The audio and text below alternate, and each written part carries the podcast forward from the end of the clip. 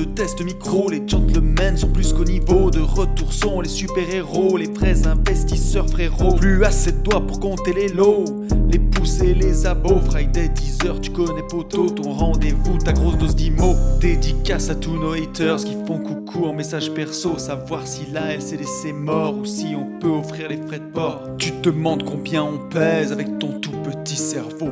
Prends ton chiffre, multiplie par 2 et puis rajoute un 0.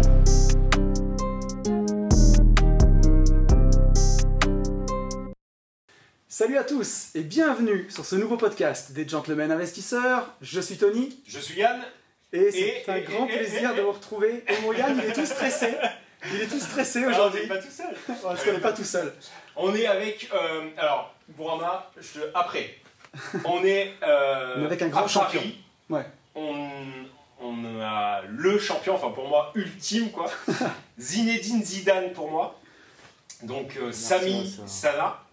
5 fois champion du monde, 5 fois 1, 2, 3, 4, 5 fois champion du monde, combattant Muay Thai, donc Muay Thai, boxe thaïlandaise, voilà. Et il nous a fait l'honneur, le privilège, c'est un truc de malade, ouais. Ce podcast nous amène à des choses juste exceptionnelles. Il nous a fait l'honneur de nous recevoir, donc c'est le feu. Voilà, vous savez qu'on est parti avec 4h15 du mat, vous avez suivi ça sur les réseaux. Ah, et on est pour ça. Les gars. Merci beaucoup, infiniment. Merci beaucoup Sami. Merci à vous aussi. Et l'idée est d'interviewer sur... Alors on a aussi Bourama, notre coach MMA qui va nous... Notre géant. Ouais, notre géant, avec qui on part à Marrakech, au Maroc. Ça on n'a pas eu l'occasion de te le dire. On part au Maroc avec Bourama. Ouais. En mars, puisqu'en fait on va organiser un séminaire si tu veux, et immobilier et MMA. Donc le matin, tu vois, on aura des gens avec nous à qui on va enseigner une partie d'immobilier et Bourama va nous enseigner son art en fait. Voilà. Donc ça on le fait en échange. Ouais. Win-win. Exactement, win-win. Et je sais que à travers les réseaux, il y a t'as une grosse partie entrepreneuriale en fait qui est un peu cachée. Qu'on détecte, c'est-à-dire ligne de vêtements, événements sportifs que tu montes, donc organisation de combat. Le premier, c'est en octobre, si je ne me trompe pas, octobre dernier. C'est ça.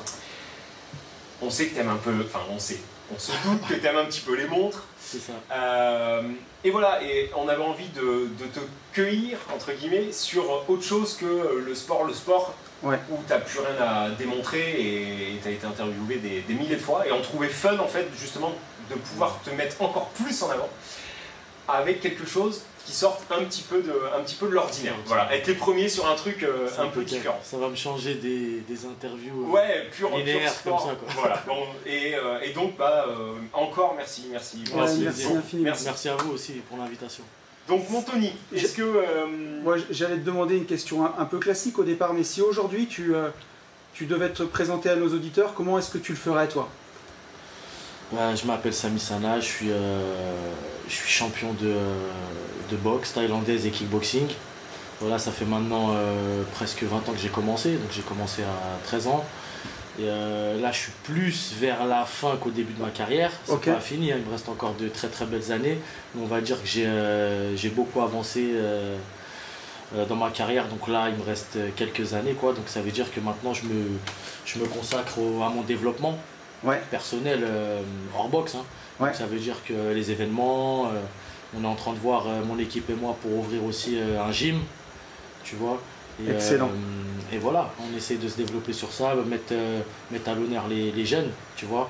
Parce que moi, quand j'étais jeune, on ne m'a pas forcément donné la chance de pouvoir exploser, tu vois, de pouvoir grandir, tu vois. On m'a laissé comme ça. Donc moi, mon but maintenant, c'est de donner la force aux petits jeunes qui arrivent, aux futurs champions. Et voilà, tu vois.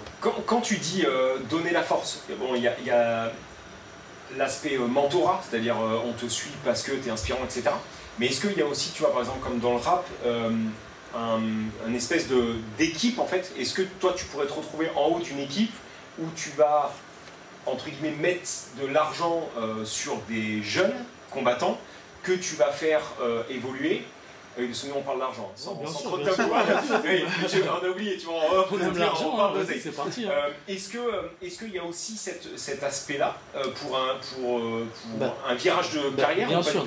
Déjà, tu sais, quand on fait des événements, justement, c'est un peu dans ce principe-là, tu vois, on fait des événements, c'est pas que pour moi. Oui, tu vois, donc je fais des événements, justement, c'est pour, tu regarderas dans l'événement qu'on a fait en octobre, t'as que des petits jeunes. Oui. T'as que des petits jeunes et toi. Et moi. C'est voilà. Ça qui est ouf, c'est-à-dire que t'organises et tu combats. Voilà, c'est ça. Heureusement que j'ai une équipe, que j'ai Eric, j'ai Pauline, qui sont là pour m'alléger le travail, tu vois, parce que tout seul, je fais rien, c'est même eux c'est eux en réalité les vrais, tu vois. Okay. Moi je suis là, je suis le move, tu vois. Okay. Mais non, c'est ça, les événements et le gym qu'on veut ouvrir, c'est ça aussi, c'est le même principe. C'est investir sur des jeunes, peut-être des potentiels talents, futurs champions, tu vois, et investir sur eux, c'est-à-dire leur donner une structure, leur donner des combats, parce qu'avec maintenant avec mon nom et tout, j'ai énormément de contacts, vous doutez bien dans la boxe, donc du coup c'est des facilités pour faire boxer les jeunes, parce que je m'identifie toujours à moi, parce que moi quand j'étais jeune, pour trouver des combats c'était la misère, tu vois, et quand t'es pas connu, t'as pas de nom, tu sais ce que tu vaux toi, mais on te donne pas l'opportunité de monter sur un ring, donc de prouver au monde entier qu'on peut faire partie des meilleurs et qu'on est là, quoi. Sachant que toi tu prenais tout le monde. Ouais, c'est simple en fait, l'histoire elle était simple, c'est c'est ça, j'avais pas le choix de toute façon. Pour boxer, on me proposait des boxeurs et soit j'accepte, soit je boxe pas. Okay. Moi je préférais l'option boxer. Peu importe qui c'est, peu importe l'âge, peu importe la carrière, moi j'y allais et je pense que c'est comme ça que je me suis construit. La boxe, elle s'est imposée à toi, à quel moment tu as su que c'était là-dedans, quoi, que t'allais, moi, tout jeune, franchement, dès que j'ai commencé mes premières compétitions, tout jeune, je savais que ça allait être ça. Je savais, après j'étais un peu jeune, mais en tout cas dans la tête, j'avais pas forcément envie d'étudier, j'étais pas forcément attiré par l'école et tout, donc j'avais pas d'autre issue que le sport, vu que j'étais en plein dedans, donc fallait juste que j'accroche et que je lâche pas. Et voilà, c'est ce que j'ai fait. C'était la porte de sortie. C'est ça, c'était la porte de sortie. Ce qu'il faut quand même signaler, c'est que c'est la plus grosse star, il n'y avait pas de mal, mais c'est The Star qu'on interviewe. Bah oui. Ça lui arrive avec quoi, 10 minutes de retard, même pas 5 minutes, 10 minutes de retard. Il nous amène des gâteaux. Normal. Ben normal. C'est la base, ça, chez nous. Non mais justement, on pourrait s'attendre, en fait c'était beaucoup ça que je voulais mettre aussi en lumière, et je voulais rebondir sur ta partie associative, c'est-à-dire au niveau associatif, tu as une vie de fou. C'est-à-dire, on voit sur les réseaux, on voit tout le temps dans les écoles, on voit dans les hôpitaux. Bien sûr. Et je me disais, putain, c'est un truc de malade. J'en ai discuté avec Pauline. Ouais. Ce qui met encore plus en lumière la légende, tu vois, le gars, avant qu'on te connaisse, c'est ça. C'est-à-dire, je me dis, mec, il est 5 fois champion du monde. Donc, tu vois, tu as beaucoup de gens qui pourraient, ça y est, être décollés du sol, tu vois, marcher sur l'eau. Et non, au contraire, il est encore dans les écoles, dans les hôpitaux. Justement, moi, je décolle. Pour moi, décoller, c'est décoller de cette façon, tu vois. Quand tu décolles, c'est que t'as des personnes qui te suivent. Je suis suivi par des personnes malades, en bonne santé, des sportifs, des grands, des petits, des gros, des vieux, des noirs, des jaunes. Tu vois, donc moi, mon réel plaisir, en réalité, c'est de les faire kiffer, de leur donner du plaisir. Tu vois, comme quand je monte sur le ring. Moi, en réalité, je monte sur le ring, c'est même pas que personnel. Tu vois, je monte sur le ring, j'ai envie de faire kiffer les gens, tu vois. C'est pour ça que je fais énormément de shows, que j'ai ce style de boxe, tu vois. C'est parce que je suis pas égoïste, tu vois. J'ai envie de faire profiter les gens et j'ai envie que une famille ou peu importe, un mec qui paye son billet, il en a pour son argent, tu vois, il kiffe, il rentre chez lui, il est content. Et c'est pareil, quand je vais dans les écoles, on est allé dans plusieurs écoles avec Pauline, tu vois, ça me fait kiffer de voir la réaction des enfants, comment ils sont contents, comment ça leur change de leur quotidien de me voir. Moi, ça, pour moi, c'est un honneur, tu vois, pour moi, c'est un truc de fou, tu vois. Et pareil, quand je vais dans les hôpitaux et que je vois les enfants, ce que j'ai fait plusieurs fois, les enfants malades, et juste leur donner, tu sais, ils ont un quotidien très dur, tu vois, leur donner juste une après-midi où ils oublient leur maladie, où ils kiffent, où, tu vois, franchement, pour moi, ça, c'est primordial. Franchement, c'est primordial, tu vois. Comme tu dis. Voilà. Puis dès que tu fais les choses par kiff et par amour, en fait, tout te réussit. C'est comme si le chemin, il s'ouvrait, en fait. C'est ça. Et ça, exactement. C'est dingue. C'est ça. J'avais une question que je voulais te poser, c'est... Tu sais, dans notre podcast et dans ce qu'on fait, on parle beaucoup d'investissement, c'est notre credo. Et il y a souvent, bah, faut y croire, quoi. Tu vois, c'est... faut croire sans voir, croire que tu vas réussir. C'est ça. Est-ce que toi, à un moment, t'as eu, je sais pas, un déclic que c'était possible, que tu pourrais être champion, tu vois, entre boxer et vraiment y arriver ou avoir cette brèche? En fait, moi, je savais tout de suite que ça allait être très dur. Je savais tout de suite que ça allait être très dur financièrement. Tu sais, quand tu boxes, quand tu commences la boxe, t'es en professionnel, je parle, t'es un classe A. Je crois que tu touches 500 euros, je crois. Je crois que je touchais des 500 euros. Et moi, je crois pire que la moyenne. Hein. Moi, je boxais en Europe de l'Est. J'ai fait énormément de combats, peut-être 40 combats, 50 combats en Europe de l'Est. Parce qu'il y avait la facilité. J'avais un contact, en fait, un entraîneur à Paris qui avait son contact avec l'Europe de l'Est. Donc, du coup, il me faisait boxer souvent, tu vois. Sauf qu'on me prévenait une semaine avant les combats, 4 jours avant les combats. Et je crois que sur les 40 combats, 30 combats que j'ai fait dans l'Est, le maximum de temps auquel on m'a prévenu, je crois que c'était 2 semaines, même pas. Oh, putain, avec l'avion et tout. Et on touche des 400 euros. Moi, je touchais des 300 euros. 200 euros, 300 euros. Donc, ça me met un coup au moral. Tu te dis, attends, là, je suis professionnel en boxe. Je boxe à l'étranger, en international. Je m'entraîne comme un ouf. Et je m'entraîne 1 mois et demi, 2 mois pour à la finalité du combat. J'ai ma victoire. Ok, c'est bien. Mais j'ai 300 euros. Ouais. Tu vois, donc tu peux pas... Et en plus de ça, tu vois, c'était une autre question. Je voulais la noter en train. J'ai zappé, mais du coup, j'y repense. Alors... Attends, ça me fait penser à un autre truc. Il faut aussi dire, ma question me fait penser encore à un autre truc. Il faut aussi dire que t'es aujourd'hui, je me suis arrêté à 150, mais tu dois être un peu plus de 150, peut-être 152, 153 combats. Non, t'as beaucoup plus. Ouais, je pense. Hein. Moi, j'ai bloqué, hein, tu vois, parce qu'entre tous les petits combats que j'ai fait en Thaïlande, tous les petits. Ok, donc mon calcul ne tient pas, parce qu'en fait, je me suis dit, attends, le gars, depuis qu'il a commencé, du coup, ça faisait moi, mon calcul te mettait à un combat mois. Ouais, c'était ça. Hein. Même, tu sais, quand je suis parti, à partir du moment où elle a commencé, un combat moins. Ouais, mais j'ai fait des années pire que ça. Hein. J'ai fait une année, je crois que ça. Il y avait plein d'articles qui avaient été faits. Je crois en une année, j'avais fait 32 combats, je crois. Ah, en effet, ouais. Tu sais, mais je mets les tournois. Hein. Tu sais, je comptabilise les tournois. J'ai fait énormément de tournois. Tu vois, donc du coup, dans la soirée, tu fais 1, 2, 3 combats, tu vois. Donc, ouais, non, mais j'en ai fait énormément. Hein, énormément. J'ai même fait des combats que j'aurais même pas dû accepter, hein, parce que j'étais pas en état physique de les faire. Hein. Okay. J'y allais, c'était juste moral dans la tête, parce qu'il fallait de l'argent. On parle de l'argent, il fallait de l'argent. C'est ça. Et il y avait aussi le côté, ce qui est fou dans ton histoire, c'est que avant d'être reconnu en France, pas reconnu dans la rue, reconnu par l'État français, tu t'es fait défoncer dans tous les pays du monde, tu vois. Ouais. Ça, c'est sacrément dégueu. Enfin, je trouve ça pourri, moi. Ouais. Enfin, tu vois ce que je veux dire, t'as un combattant français. Aujourd'hui, tout le monde t'encense, nous les premiers, tu vois, on est là, enfin moi comme groupie et tout, mais avant, tu t'es fait péter la gueule combien de fois et combien de temps en Asie, dans les pays de l'Est? Ah, mais ça se voit physiquement, hein. J'ai eu des. Je sais que si on passe mon visage à l'infrarouge, tu vas voir toutes les cicatrices. Je crois que je dois avoir 1500 points sur ma gueule. Hein. Ah, j'ai des points de suture partout, j'ai le nez explosé, j'ai eu l'avant-bras cassé, j'ai eu les côtes cassées, j'ai eu. Bah, laisse tomber. Okay. Ah ouais, il y a eu trop de. Les dents. J'ai déjà retiré mon protège-dents avec une dent qui reste à l'intérieur. Tu vois le truc? Et avec l'argent, tu touches 300 euros, donc faut refaire ta dent. Tu fais donc déjà, t'enlèves ton protège-dent, tu vois qu'il te manque une dent, tu te dis, bon, déjà, t'as boxé gratuitement, t'as 500 euros en plus. Mais même juste, tu récupères tes 300 euros, juste avec le trajet, ton loyer, ça, t'es en déficit. Hein. Et ça, c'était emmerdant psychologiquement aussi. Mais c'est emmerdant. Le fait de. Mais le fait de pas être reconnu à sa juste valeur par l'État, enfin par la ville, par le pays. Mais tu sais quand tu commences un sport comme ça qui est la boxe thaïlandaise, faut pas s'attendre à un truc de ouf. Excusez-moi. Tu vas, sur le coup, c'est. Ouais. Franchement, tu y vas, c'est. Tu vas, tu te dis peut-être qu'un jour ça payera, mais tu y vas, c'est plus. Tu sais, moi, je voyais tout au début, je voyais pas l'aspect financier tout de suite, tu vois, parce que j'étais quelqu'un d'hyperactif, j'étais quelqu'un de très bagarreur, très pas forcément violent, entre bagarre et violent, tu vois, j'étais quelqu'un de très calme, mais il fallait que j'extériorise, tu vois, donc moi, la boxe, pour moi, c'était une cure de santé, c'était un médicament, donc je kiffais, tu vois, et petit à petit, j'ai pris du goût, c'est une passion. Tu vois, voilà. Et après l'argent, elle venait parce que j'étais obligé pour vivre de sa passion. Il faut, tu sais, une préparation, tu sais, ça coûte combien? Préparation, il faut acheter des aliments, ça coûte super cher parce que tu manges, tu prends des aliments bio, mais en plus, quand tu viens de commencer, il te faut tes équipements, tes shirts, t'as pas forcément tout de suite des sponsors et tout. Mais tu mets juste une préparation, combien ça coûte?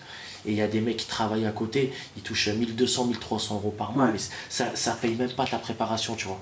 Donc c'est super dur. Au début, faut prendre ça comme une passion. C'est pour ça que je dis aux jeunes, moi, de jamais arrêter l'école, parce que moi, j'ai eu la chance d'en arriver là, mais c'est pas le cas de tout le monde, tu vois. Donc je pense qu'on peut garder cette passion-là, s'entraîner, boxer et tout, et surtout pas lâcher les cours, pas lâcher son taf à côté et tout, tu vois. Après, bien évidemment, si après un moment, on te propose un contrat dans une grosse organisation comme le One Championship, le Bellator. Donc là, UFC, voilà, où je suis. Le One, pour les néophytes, en gros, c'est une organisation, et c'est une organisation qui rémunère bien, en règle générale. Donc là, aujourd'hui, pour rassurer tout le monde, tu vis de ton art. Et c'est rigolo, ça m'amène deux réflexions, parce que quand tu dis que tu démontes ton protège-dents, qu'il y a une dent dedans, tu sais, nous, des fois, on a des gens qui nous écoutent sur le podcast qui disent « Oh, j'arrive pas à me faire financer par les banques, j'y arrive pas. » Ils ont fait 3 banques et ils se plaignent, ils disent qu'ils n'y arrivent pas. Quand tu veux atteindre quelque chose, il y a un moment, c'est la folie. Faut sortir de ça. Mais faut plus. Tu sais, t'auras tout le temps de dormir. Faut plus dormir. Faut charbonner. Faut mentalement être confiant. Tu sais, quand tu veux réussir quelque chose, c'est bien d'être dans le positif. Hein. Plus t'es négatif, plus tu t'es tiré vers le bas. Faut être positif. Et on sait tous que la vie, elle est semée d'embûches. Hein, tu vois, on sait tous que c'est pas tout rose, que c'est pas une ligne droite comme ça. Tout le monde le sait. Donc du coup, faut juste. Tu vois, s'accrocher et pas lâcher. Et de toute façon, il y a des hauts, des bas. C'est comme ça. Voilà, c'est le travail qui paye. Et est-ce que ton expérience de boxeur pro t'aide aujourd'hui dans ton virage entrepreneurial ? Bien sûr. Est-ce que tu as des parallèles? Ouais, des parallèles, merci. Bien sûr, au niveau du mental, moi je suis un acharné, tu vois. Okay. Je suis quelqu'un qui, sur le ring, qui lâche pas. Donc pareil, dehors, quand j'ai un projet et que je veux le faire, je mets tout en œuvre pour le réussir. Mon équipe et moi, tu vois, on se donne les moyens de le faire. C'est une force mentale aussi. C'est une force mentale de pas lâcher. C'est ce qu'on sait, pareil.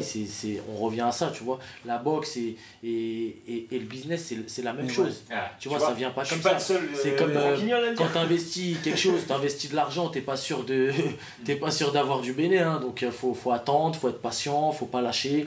C'est à peu près le même principe, tu vois. Okay. C'est à peu près le même principe. Donc ça m'a aidé d'avoir une force mentale, hein. Vraiment. Vraiment, parce que j'ai des amis à moi qui sont dans plein de business et tout, et le soir ils dorment pas, ils sont pas bien mentalement, et je pense que ça les aide pas, tu vois, et le fait d'avoir une force mentale, ça t'aide dans tout. Ok, du coup, même à faire couper ton cerveau, enfin, d'après ce que tu dis, à pouvoir analyser, prendre du recul, lucidité qu'il va falloir avoir après avoir pris 3 parpaings. Exactement. Okay. D'accord, ok. J'allais rebondir sur un truc qu'on disait tout à l'heure, je voulais insister dessus, où Bourama qui est avec nous, c'est un auditeur de notre podcast à l'origine, et il kiffait justement les investissements, parce que tu me disais que si tu avais un peu de revenus passifs à côté, tu vois, un appartement qui te crache de l'argent ou des investissements en bourse qui se crachent de l'argent, et ben dans ta tête, tu es plus serein pour l'entraînement, tu es plus libre, parce que tu sais que y a une partie de l'assiette qui se remplit tout seul, quoi. Bien sûr. Et c'est aussi pour ça qu'on se bat, nous, pour démocratiser l'investissement pour les particuliers, pour montrer que c'est possible, que c'est à la portée de tout le monde. Bien sûr que c'est possible. Et que ça peut simplifier ta vie, en fait. Bien sûr, c'est pas facile, hein, c'est pas souvent facile, parce que, tu sais, nous, on n'a pas de statut professionnel, les boxeurs, donc du coup, on n'a pas de revenus par mois, on n'a pas de contrat, on n'a pas de CDI. Va dire à une banque de te faire un prêt immo, ou de faire quelque chose, ou de faire ce que tu veux, ou d'investir dans quoi que ce soit, tu pourras pas. Donc je pense que... Comment tu l'as vécu d'ailleurs, ça? Aujourd'hui, t'es locataire, t'es propriétaire par exemple? Je suis propriétaire, mais c'est super compliqué au début. Au début, c'est super compliqué. C'est parce que moi, c'est grâce au One Championship, à tous mes gros partenaires. Venom, ça fait depuis 7 ans que je suis avec eux et que j'ai réussi à avoir des contrats où je suis rémunéré mensuellement. Tu vois, d'accord, pas le cas en fait, c'est ton CDI, entre guillemets. C'est ça. Et après, le One, c'est... eux, ils payent à l'année, ils payent en fonction des combats que tu fais. C'est les primes de combat. En fait, si tu veux, tu as un contrat. Moi, j'ai signé un contrat de 2 ans. Okay. Tu as 7 combats où j'ai 7 combats à faire. Et, et la prime, elle est définie en fonction des combats. Tu gagnes, t'attends. Tu perds, t'attends. Tu gagnes, t'as la même...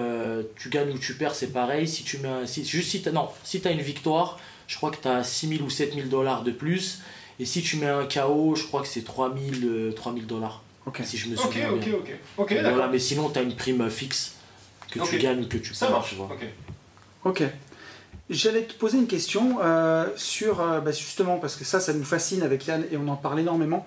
Aujourd'hui, on fait des coachings pour des investisseurs. On va carrément 2 jours chez eux et on les aide à avancer sur leurs investissements. Et on a tout un atelier le matin sur la visualisation. On essaye de faire, enfin, on essaie pas, on fait marquer aux gens ce qu'ils veulent, qui arrive dans leur vie. Et on leur fait faire de la visualisation. Le veulent, c'est normal, c'est Stéphanois. Ouais, c'est Stéphanois. Faut pas m'en vouloir. Je viens de la campagne, je suis déjà monté à Paris. J'ai vu des voitures, j'ai vu les T-Max faire des roues arrière. Mais je vais bientôt rentrer chez moi. Et d'ailleurs, attends, le T-Max, avec ou sans vario? Parce que j'ai vu que t'avais un T-Max. Moi, sans vario, mais... C'est vrai? Ouais, sans vario. Non, sans vario. Non, mais parce que je suis quelqu'un de très simple, tu vois. Okay. J'aime bien les modèles de série, franchement. D'accord, franchement. Je t'ai vu dans un reportage avec le T-Max, j'ai le même, je suis pris un moment, je suis... Non, ouais, il manquait le vario, mais je préfère rester dans la ligne standard, tu vois. Je t'ai coupé, pardon. Je t'en prie. Mais j'allais te demander, toi, est-ce que la visualisation, c'est quelque chose que tu fais? Est-ce qu'elle t'a aidé? Et est-ce que tu pratiques ça? Franchement, je pratique pas ça du tout. Ok. Sérieux? Ouais. Ni avant les combats, ni jamais. Non. Bah tu vois, j'avais vu un reportage de la team Espiri et totalement non, un petit peu, on va dire. D'accord. On va dire. Et c'est quoi alors? Comment tu te prépares en fait? Comment toi tu fais quand t'as un gros challenge, un gros objectif? En fait, si tu veux, moi en réalité, je m'occupe de rien. Moi, je m'occupe d'arriver à l'entraînement. C'est pareil dans le business, il y a mon équipe, elle est là, moi j'arrive, on me tient les pas hauts, je fais ça, je fais ci, je fais ça, je fais ci. En fait, si tu veux, tu as mon équipe qui regarde, forcément, qui regarde mon adversaire, par exemple, je te donne cet exemple avant que je boxe, tu vois. Ouais. Il est scanné de A à Z. Et, mais généralement, il est scanné de A à Z. Même son bout d'orteil, quand il bouge, on sait qu'il bouge par là, tu vois. Mais en général, de toute façon, les boxeurs que je boxe, je les connais. Ouais, ok. Je les connais depuis que je suis petit, donc du coup, j'ai même pas besoin de trop regarder, je connais le style et tout. Donc voilà, c'est comme ça que je procède, j'ai une bonne équipe, c'est la chance que j'ai. Ouais. Donc moi, je fais rien en réalité, tu vois. Je sais pas si c'est une chance. Pour moi, entrepreneurialement, tu vas chercher ça. Ouais. Ah oui, tu vois, ça tombe pas du ciel. Ah oui, bien sûr. Bien sûr, donc tu t'es bien entouré, mais toi, par exemple, comment t'arrives, mentalement, tu sais que tu vas gagner et... Ça, tu vois ce que je veux dire, tu te prépares pas plus que ça mentalement, conditionnement.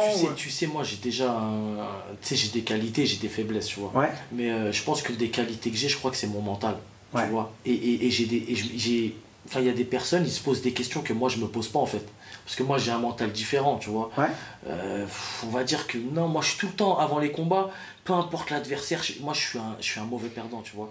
Et je suis tout le temps à bloc, tu vois. Et il n'y aura pas de moment de... Tu sais, à partir du moment où je monte dans un ring, il n'y aura pas de... Mentalement, je te parle, il n'y aura pas de baisse de régime, c'est impossible. Parce que je vais me recevoir des coups, j'aime pas perdre.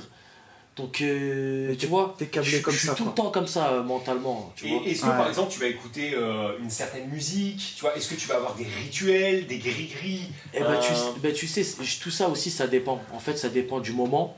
Ça dépend de mon... Je suis pas le genre de mec avant les combats tout de suite à me mettre de la musique, tu vois. Ça m'est arrivé de le faire, mais pas tout le temps. Il y a des moments où j'ai pas envie de musique, tu vois. Il y a des moments où il faut que je sois dans ma bulle, que j'ai rien envie d'entendre, faut que j'écoute mon cerveau. Mais c'est pas tout le temps. Et c'est pas tout le temps. Et il y a des combats où je ressens le besoin d'avoir de la musique pour me chauffer encore un peu plus, tu vois. En fait, ça dépend des moments, tu vois. Mais généralement, j'ai pas trop besoin de quelque chose pour me stimuler, tu vois. Le matin, même en off, tu vas pas taper une méditation ou, non, du tout. Je n'ai pas ces rituels-là. Non. Ok, t'as pas... Non, parce que je me disais... Enfin, on s'est dit ça, mais au final, on s'est enflammé tout seul.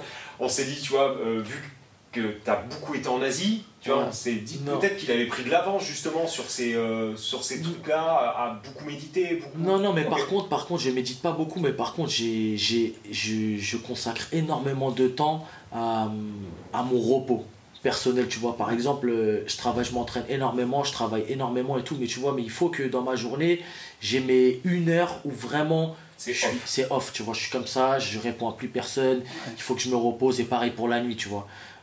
Pauline, elle pourra te dire, quand il faut que je rentre me reposer, tu vois. Faut que je mets du temps sur ça, tu vois, parce que c'est important. C'est important aussi d'être bien dans sa tête, de bien se reposer, d'avoir son temps, tu vois. Sans ça, on réussit pas, tu vois.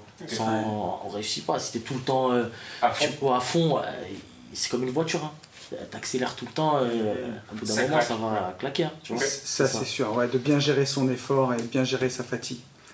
Ouais. Pareil pour les vacances aussi, hein. Je suis pas du tout la personne qui va dans les endroits luxueux, tu vois, dans les trucs auxquels mon image peut inspirer ça, pas du tout. Moi, j'aime bien la nature, il me faut la forêt, la montagne, tu vois, et c'est ça que je kiffe, tu vois. Je prends une petite baraque dans la forêt, je suis tranquille, tu vois, c'est ça mon repos, tu vois. Mes vacances, okay. C'est ça, tu vois. Ouais. Okay, okay. Nature, peinture.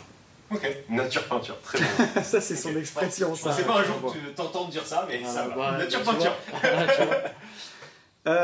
On a une question sur l'argent. Ah oui. Aujourd'hui, qu'est-ce que c'est ton rapport à l'argent et où est-ce qu'il a évolué? Est-ce que tu es plutôt flambeur? Est-ce que tu as toujours eu cet aspect qu'un jour, peut-être ta carrière, elle allait évoluer, qu'il allait falloir que tu investisses ou faire de l'entrepreneuriat? Moi, j'ai toujours aimé les belles choses, tu vois. Ouais. J'ai toujours aimé les belles choses, parce que je suis un bon vivant déjà. Et j'ai toujours aimé les belles choses. Donc déjà, depuis tout jeune, déjà dans ma tête, moi, je voulais réussir aussi pour pouvoir payer des belles choses, des belles voitures. Okay. Pas forcément des belles voitures, des grosses voitures sportives, tu vois, mais être vraiment à l'aise, tu vois. Ouais. Et petite Ferrari au calme, quoi. ouais, c'est pas trop mon kiff, tu vois, mais si, ça serait bien, tu vois, mais ça peut être ma voiture de tous les jours, auquel je vais avoir mon kiff tous les jours. C'est quoi la délire? Moi, je suis quelqu'un de discret, moi. Franchement, pas te mentir. Une petite classe S, un truc comme ça. Ouais, voilà, peut-être. Moi, c'est trop grand, je sais pas, je pourrais pas de quoi dire. Moi, j'aime bien les breaks familiales, tu vois, un petit A4 break. Okay, okay. Je vois tout simple, noir, tu vois, propre. J'aime bien ça, okay. Tu vois. Ouais. Ça va. Que le gros, m'as-tu vu, tu vois. Okay. Ouais. Après, pour faire un petit kiff avec les potes, on peut le week-end, voilà, on loue des grosses voitures, on va dans une piste, on kiffe, tu vois. Mais pour la vie de tous les jours, j'aime bien la sobriété, tu vois. Le confort, mais la sobriété, tu vois. Ouais. Je vois que tu as une jolie montre. J'aime bien les montres aussi. Ouais. Une Audemars Piguet, j'en ai une aussi. Alors, je ne l'ai pas mis aujourd'hui parce qu'en tant que bon campagnard. J'avais peur de venir à Paris. Mais ouais, quand je monte à Paris, je me suis dit, je vais te faire arracher le bras. Non. Tu verrais le nombre de personnes qui ont des montres à Paris normales. Ouais. Voilà. Et tu considères ça comme un plaisir, comme un investissement? Comment tu vois les montres, toi? Bah franchement, déjà une montre c'est un investissement, vu que ça perd rarement de sa valeur. Ouais. Et pour moi, je dis bien pour moi, un homme devrait avoir sa montre, tu vois. Ok. Ouais, je suis un peu d'accord avec ça. Je suis totalement d'accord. Je pense que c'est un peu le charme d'un homme, tu vois. Et c'est personnel. Hein. Bah c'est un des seuls bijoux qu'on peut avoir en plus pour un homme. Ouais, c'est ça.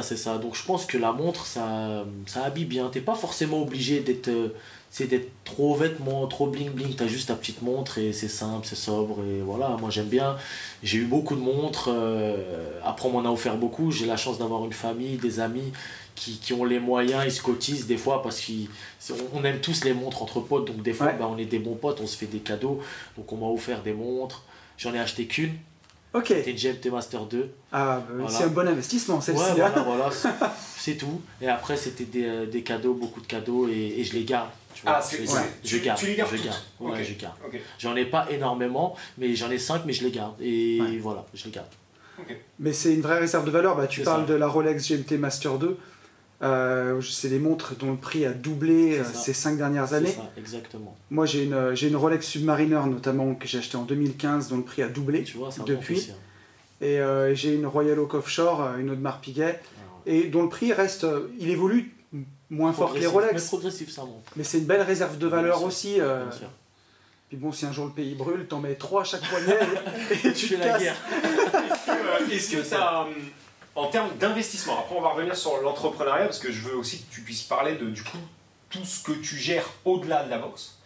Alors avec tes équipes que tu mets vachement je suis obligé de les citer parce que je fais rien tout seul, tu vois. Bien sûr, on est complètement d'accord là-dessus. Et pour te dire, c'est obligatoire. D'autant plus aujourd'hui, tu vois, nous sans ce podcast, sans les écoutes en fait des gens, on est rien. Ah bah, c'est sûr. À aucun moment j'ai le cul posé où je suis. On est juste deux connards derrière un micro, hein. C'est tout. Hein. C'est ça. Et jamais, tu vois, je pense un jour te rencontrer, tu vois. Donc tout ça, on en a pleinement conscience. Et seul, on va très très vite. Ensemble, on va très très loin. C'est ça. Voilà, c'est comme ça. C'est ça. Après avoir dit ces belles paroles, en fait, je n'ai tellement pas l'habitude de dire des trucs intéressants que je ne sais plus ce que je veux dire. Tu voulais que Sami nous parle de l'entrepreneuriat et aussi de ses associés. Ouais, je voulais que tu nous fasses un récap de tout ce que tu faisais et tout ce que tu générais. Je voulais aussi, aujourd'hui en termes d'investissement, donc par exemple les montres, c'est un investissement. On est à Paris, donc tu es forcément soit à Paris, soit en région parisienne. Est-ce que tu as acheté, quand tu as acheté ta résidence principale, est-ce que tu as eu un raisonnement ou un conseil de quelqu'un en termes d'investissement où c'est juste un kiff et il fallait un appart ou une maison ici et t'as coché? Est-ce que tu as d'autres investissements que on ne connaît pas, tu vois? Est-ce que par exemple comme Fianso, l'immobilier c'est quelque chose qui te chauffe et t'as déjà mis un pied dedans? Ça me chauffe énormément l'immobilier, c'est la base, hein. La pierre c'est la base, ça me chauffe énormément. Mais comme là tu sais je suis en plein dans ma carrière encore avec le wall, les combats et tout, c'est pour ça que je te parle énormément de mon équipe. Parce que je suis tellement dedans encore, en plein dans ma carrière, que je peux pas tout gérer, tu vois. Ouais. Donc c'est pour ça que j'attends encore quelques années pour pouvoir finir tout le travail en pied-point, pour pouvoir après vraiment me mettre à 100% pour le développement personnel, tu vois. Et ça, c'est un domaine qui te passionne, investir dans l'immobilier. Ça va être la suite, c'est sûr. C'est sûr que ça va être. Donc ça fait partie, en tout cas, voilà. Ouais, bien sûr, ça fait partie de mes projets. Tu vois, moi j'ai envie d'avoir 400 appartements en France. Non, mais voilà. Ouais, c'est ça qu'on veut savoir. Tu vois, c'est le but. Et j'avais aussi un restaurant que là justement je viens de vendre parce que justement je peux pas. J'avais un restaurant My Salad, donc je faisais tu sais tout ce qui est salade, tortilla un peu bio, tu vois, avec des bons ingrédients et tout. Mais je pouvais pas tout gérer tout seul. Tu vois, je pouvais pas. Et t'as pas réussi à trouver là pour le coup l'équipe? Bah, en fait l'équipe, moi l'équipe que j'ai, c'est pas forcément dans la restauration, c'est juste que moi je suis un peu foufou et que je veux me lancer dans tout. J'ai une bonne opportunité, je l'ai prise, voilà, mais au final là je suis tellement surchargé que la priorité, je vais laisser ça dans ma carrière, encore boxe, parce que j'ai encore beaucoup de choses à faire, et après dans quelques années je consacrerai tout à mon développement, tu vois, exactement, à mort, c'est ça. Donc c'est avoir, parce que nous en fait notre envie, enfin, on a réussi à quitter ce qu'on appelle, alors, ça c'est un jargon purement IMO, on parle tout le temps de quitter la rat race, donc tu sais la course des rats, c'est-à-dire métro, boulot, dodo, payer, machin, et nous on a donc réussi à le faire à travers des revenus dits passifs, donc l'immobilier, aujourd'hui on vit de nos loyers, on vit de la bourse et de nos business, et voilà, et on encourage en fait les gens à le faire, mais du coup au final, aussi bien que tu sois, autant champion du monde que tu es, ce qui est ouf, c'est qu'on a, enfin, t'arrives quand même encore à nous dire, il y a un moment où, enfin, je cours quand même après, après une organisation, mais bien sûr, c'est, tu sais, moi, je suis champion du monde en boxe thaïlandaise et en kickboxing, tu vois, c'est pas de la boxe anglaise, donc par combat, je touche pas 60 millions, tu vois, je gagne bien ma vie, mais j'ai 3 loyers à payer, enfin, en fonction de ma famille, le loyer de mon petit frère, je m'occupe de toute la mif, tu vois, donc du coup, je peux pas tout de suite me permettre de tout envoyer, voilà, je peux pas. Je suis obligé d'attendre encore un petit peu, de bien coffrer après, tu vois. Et puis c'est géré. Coffrer, t'as vu, il l'a dit. Ouais, ah ouais, complètement. Même lui, il l'a dit. Hein. Ça, c'est nos expressions, ça, tu vois.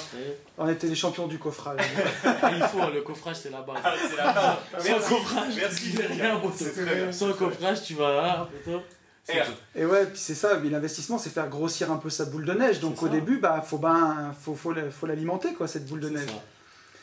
C'est comme la musculation. Au début, t'es comme ça, tu prends des prods, et après, tu deviens bien. C'est ça. C'est le même principe. Et il faut le mental pour la musculation, pour gonfler, parce que tu peux lâcher un moment. C'est le même principe. Ouais, complètement. Est-ce que t'as une question? Oui, j'avais demandé à Sami, justement, mais t'en as parlé, puis tu voulais en parler aussi. J'avais demandé si tu étais autodidacte dans l'entrepreneuriat ou si justement tu avais une équipe, des associés.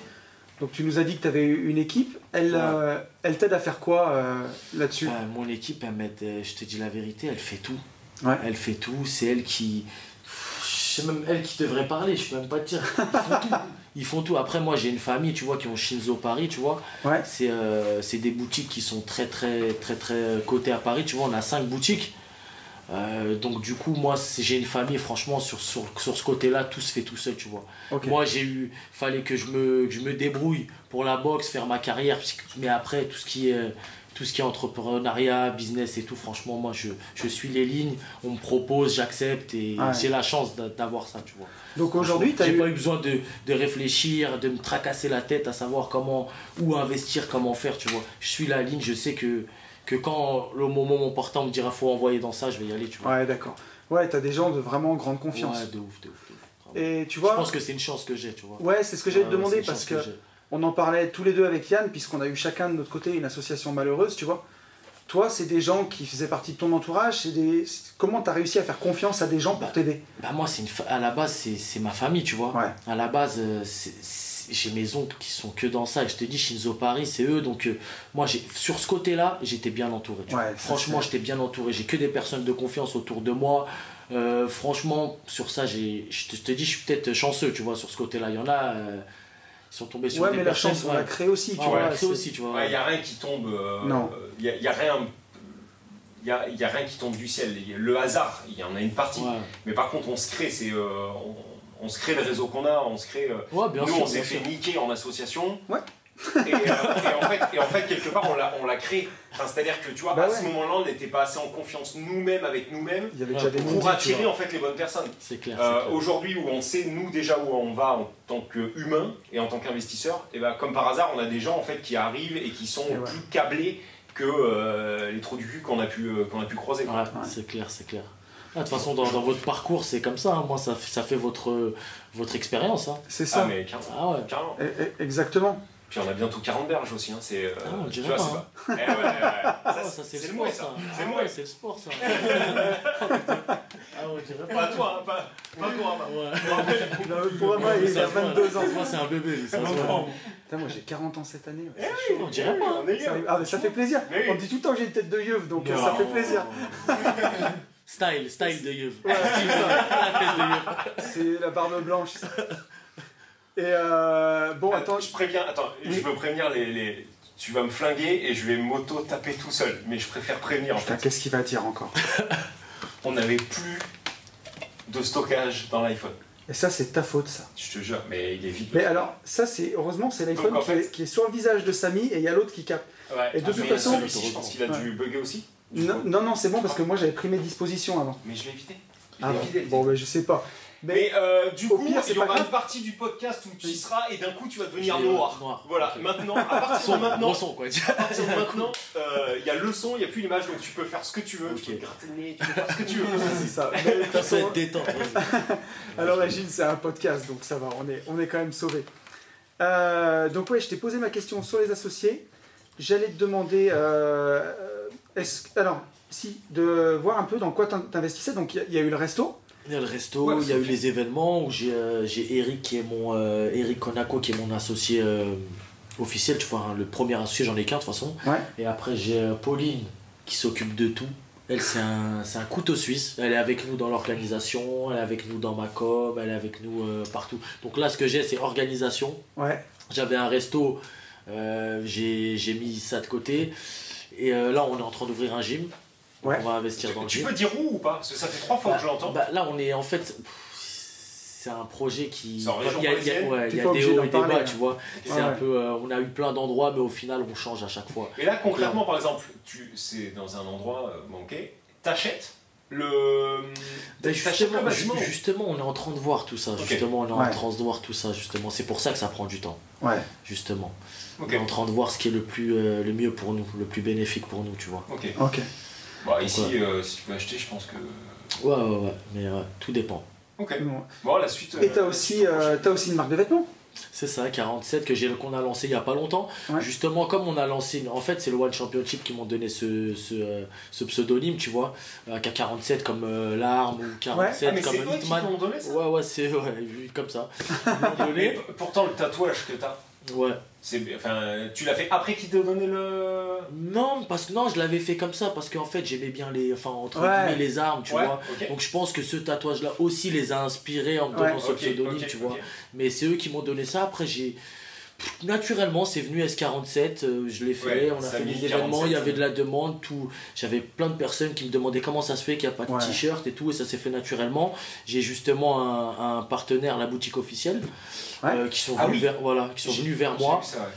vers moi, qui m'ont proposé un contrat, comme je débutais dans les vêtements, dans ma marque de vêtements, j'avais rien à faire, tu vois. Donc ça veut dire que là, en fait, t'as pas de shop ?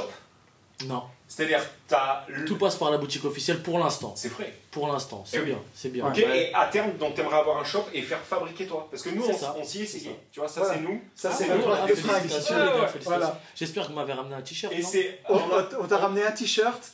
Et un sweat, mais par contre, peut-être qu'il va être trop petit, donc au pire, on te l'enverra. Mais on va voir. C'est quelle taille ? M, mais on a des tailles... Moi, je mets du un peu... Ah ouais, non, ça va être... Bon, bah, alors, du coup, en L, on te l'envoie. Moi, je t'ai ramené. Et moi, je vous envoie du 47. Je t'ai ramené un t-shirt en L, moi. Ah, c'est bien. Donc, on va essayer. Bon, bah, voilà, on va faire les essais. Toi, c'est triple XL, je te ramène en 47. Mais ouais, nous, on voit que. Franchement, c'est pas facile. Ça, non, on a l'impression que tu mets un logo et terminé. Non, non, non, c'est pas facile du tout. Franchement, c'est hoche. Mais nous, on n'a pas encore passé le cap, tu sais, à la vérité, si je mens, à partir en Tunisie ou je sais pas où à faire. Et effectivement, on passe un peu comme toi au final par des intermédiaires qui nous vendent un t-shirt sur lequel on floque. Parce que c'est de la facilité pour l'instant. Voilà. Comme je t'ai dit, ça revient à ce que je dis, on peut pas tout bien faire en même temps. Il faut y aller step by step. C'est ça, voilà. Exactement, okay. Exactement. Mais j'avais trouvé. Enfin, bien sûr, nous, il n'y a personne. La boutique officielle, ils s'en branlent de nous. Mais c'est vrai que je m'étais dit, putain, c'est pas con, tu vois. Et du coup, il y a pas de, il y a encore moins de mise que nous. Ouais, vois, bah oui, il a voulu monter un shop, machin. C'est clair, c'est trop bon. Là, ben, quand je te parlais de chance, pour moi, la chance, c'est l'espoir du faible. Mais bon, la chance que j'ai, moi, d'avoir ça, c'est justement d'avoir des contacts comme ça qui sont venus vers moi, qui m'ont donné l'opportunité de développer ma marque sans trop galérer au début, bien tu sûr. Vois. Donc voilà, j'ai. Et aujourd'hui, ça tourne, ça. Ça tourne très bien, ouais. Franchement, okay. Ça tourne très bien. C'est pas encore à l'apogée, hein, parce okay. qu'on débute, ouais. ça fait même pas un an depuis le premier événement qu'on s'est lancé dedans, mais ça va. T'as lancé ça en octobre ? Super intéressant. En octobre, ouais, c'est ça. Ah, je croyais que c'était plus vieux que ça. Non, c'est très récent. Ok. Ouais, c'est très récent. Ok, et là, on a vu dans des vidéos YouTube, placement, bien joué, ouais. Mais Greg qui porte Greg, ça. Ouais. Et est-ce que, par exemple, Venom, qui est le sponsor, enfin, tout le monde connaît Venom. Il y a même des gens qui portent du Venom, ils ne savent pas ce qu'est la boxe. Enfin, tu vois, c'est rigolo. Est-ce que c'est justement quelque chose qui t'inspire pour ta propre évolution en marque ou pas? Non, pas du tout. Moi, franchement, le logo, il me ressemble un peu. Tu vois, le 47 en mode 100, ça me ressemble un peu. Donc moi, je fais... Ça va vite, ouais, et ça une je fais quelque chose qui me ressemble pour l'instant. Tu vois, je fais...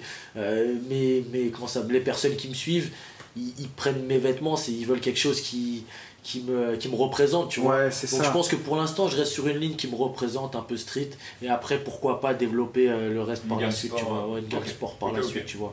Et j'ai Venom à côté qui est mon sponsor, mon partenaire, ma famille qui est tout.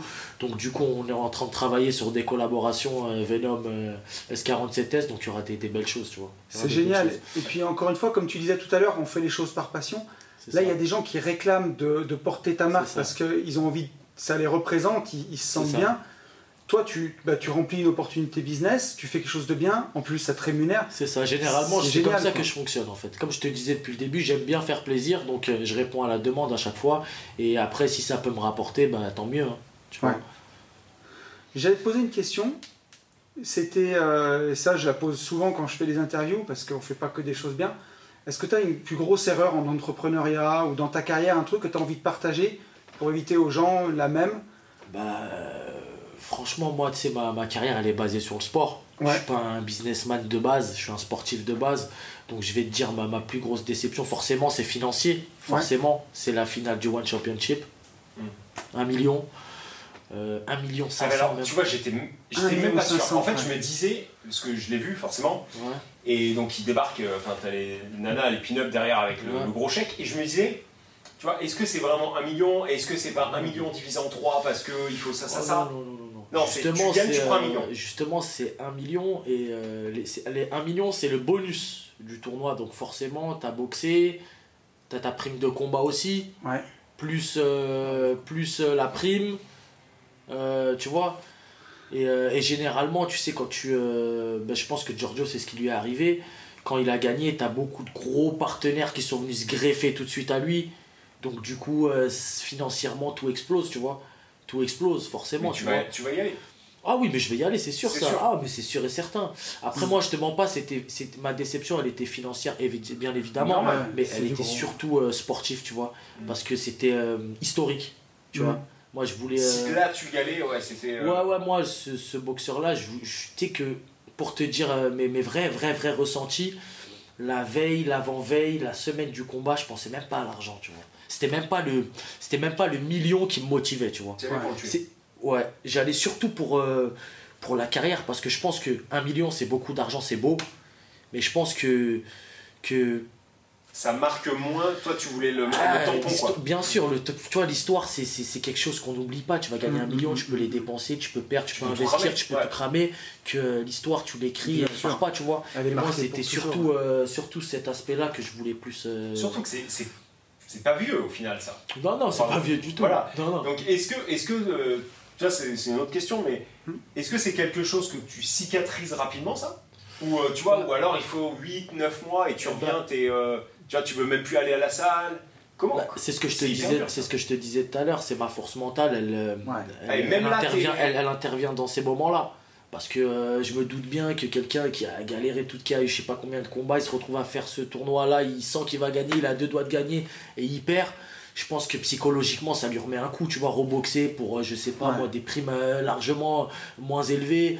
Je pense que ça trotte dans la tête. Et ben moi, franchement, pas du tout, tu vois. Pas du tout. Franchement, ça m'a pas... J'ai eu la rage d'avoir perdu, tu vois.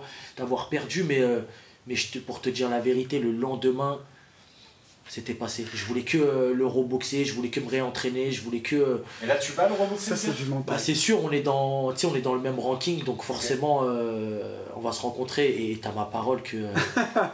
il va regretter d'avoir pris le million. Il va se dire, tu vas voir. Et là, c'est remillion, là. Non, c'est pas remillion. Ah, là, c'est pas remillion. Non, je pense que... Comment ça? Remillion, c'était un... Bah, en fait, si tu veux, je vais le rencontrer parce qu'on est dans le même ranking. Donc, on va se rencontrer pour... Mais si tu combats pour son titre, forcément, t'es rémunéré. En fait, moi, si tu veux, le million, c'était pas pour le titre. En fait, c'était un tournoi. Tu vois, c'est juste un tournoi. Non, c'est pas le titre du tout. En fait, lui, la ceinture qu'il a eue, c'est la ceinture du tournoi. C'est pas la ceinture de la catégorie, en fait, tu vois. D'accord. Donc dans ma catégorie en kickboxing, elle est vacante encore, il n'y a pas de champion, tu vois. OK. Donc voilà, on sera forcément amené à se rencontrer, tu vois. Bien. Voilà. OK. Bah... Et je pense que cette revanche, même financièrement, elle sera plus bénéfique.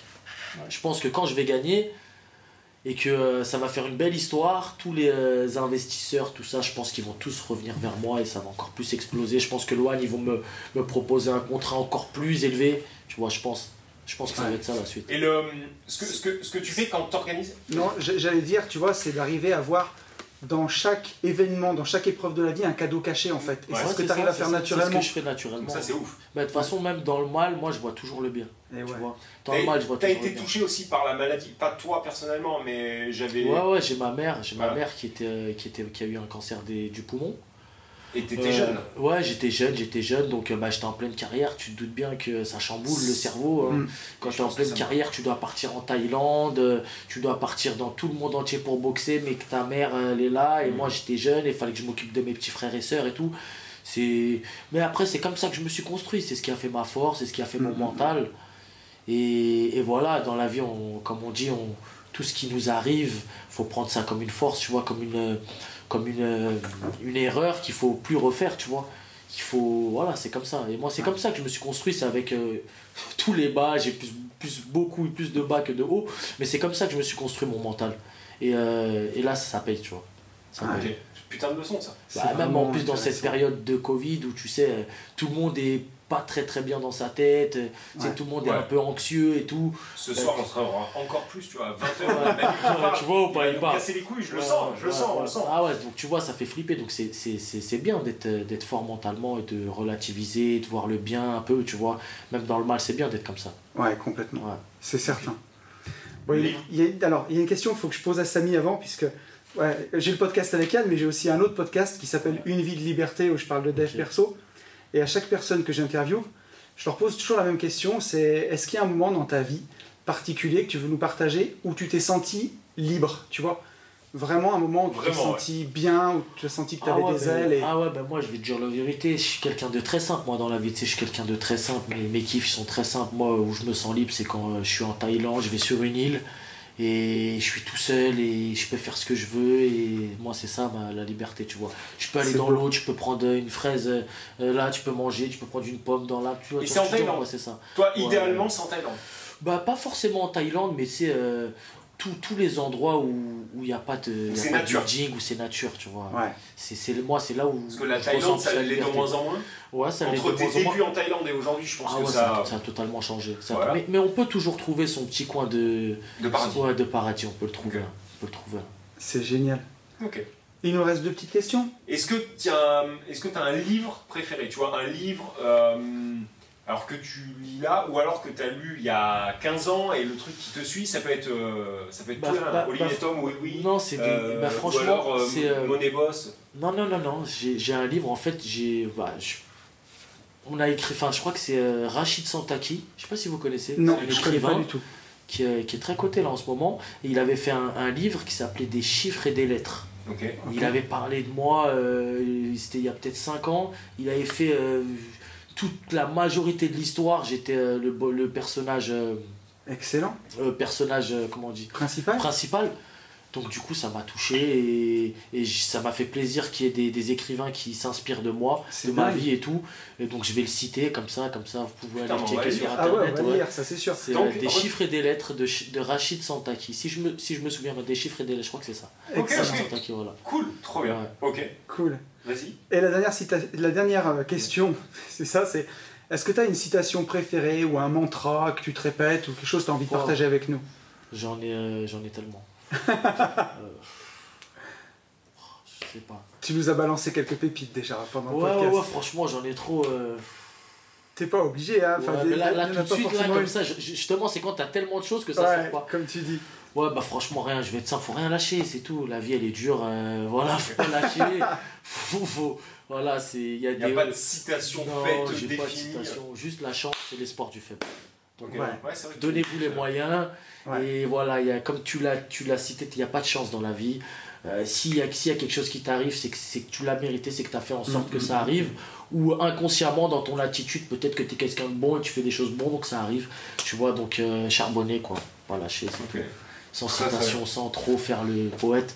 Voilà. Non, mais c'est la vérité. Bon, écoute, on arrive à la fin du podcast.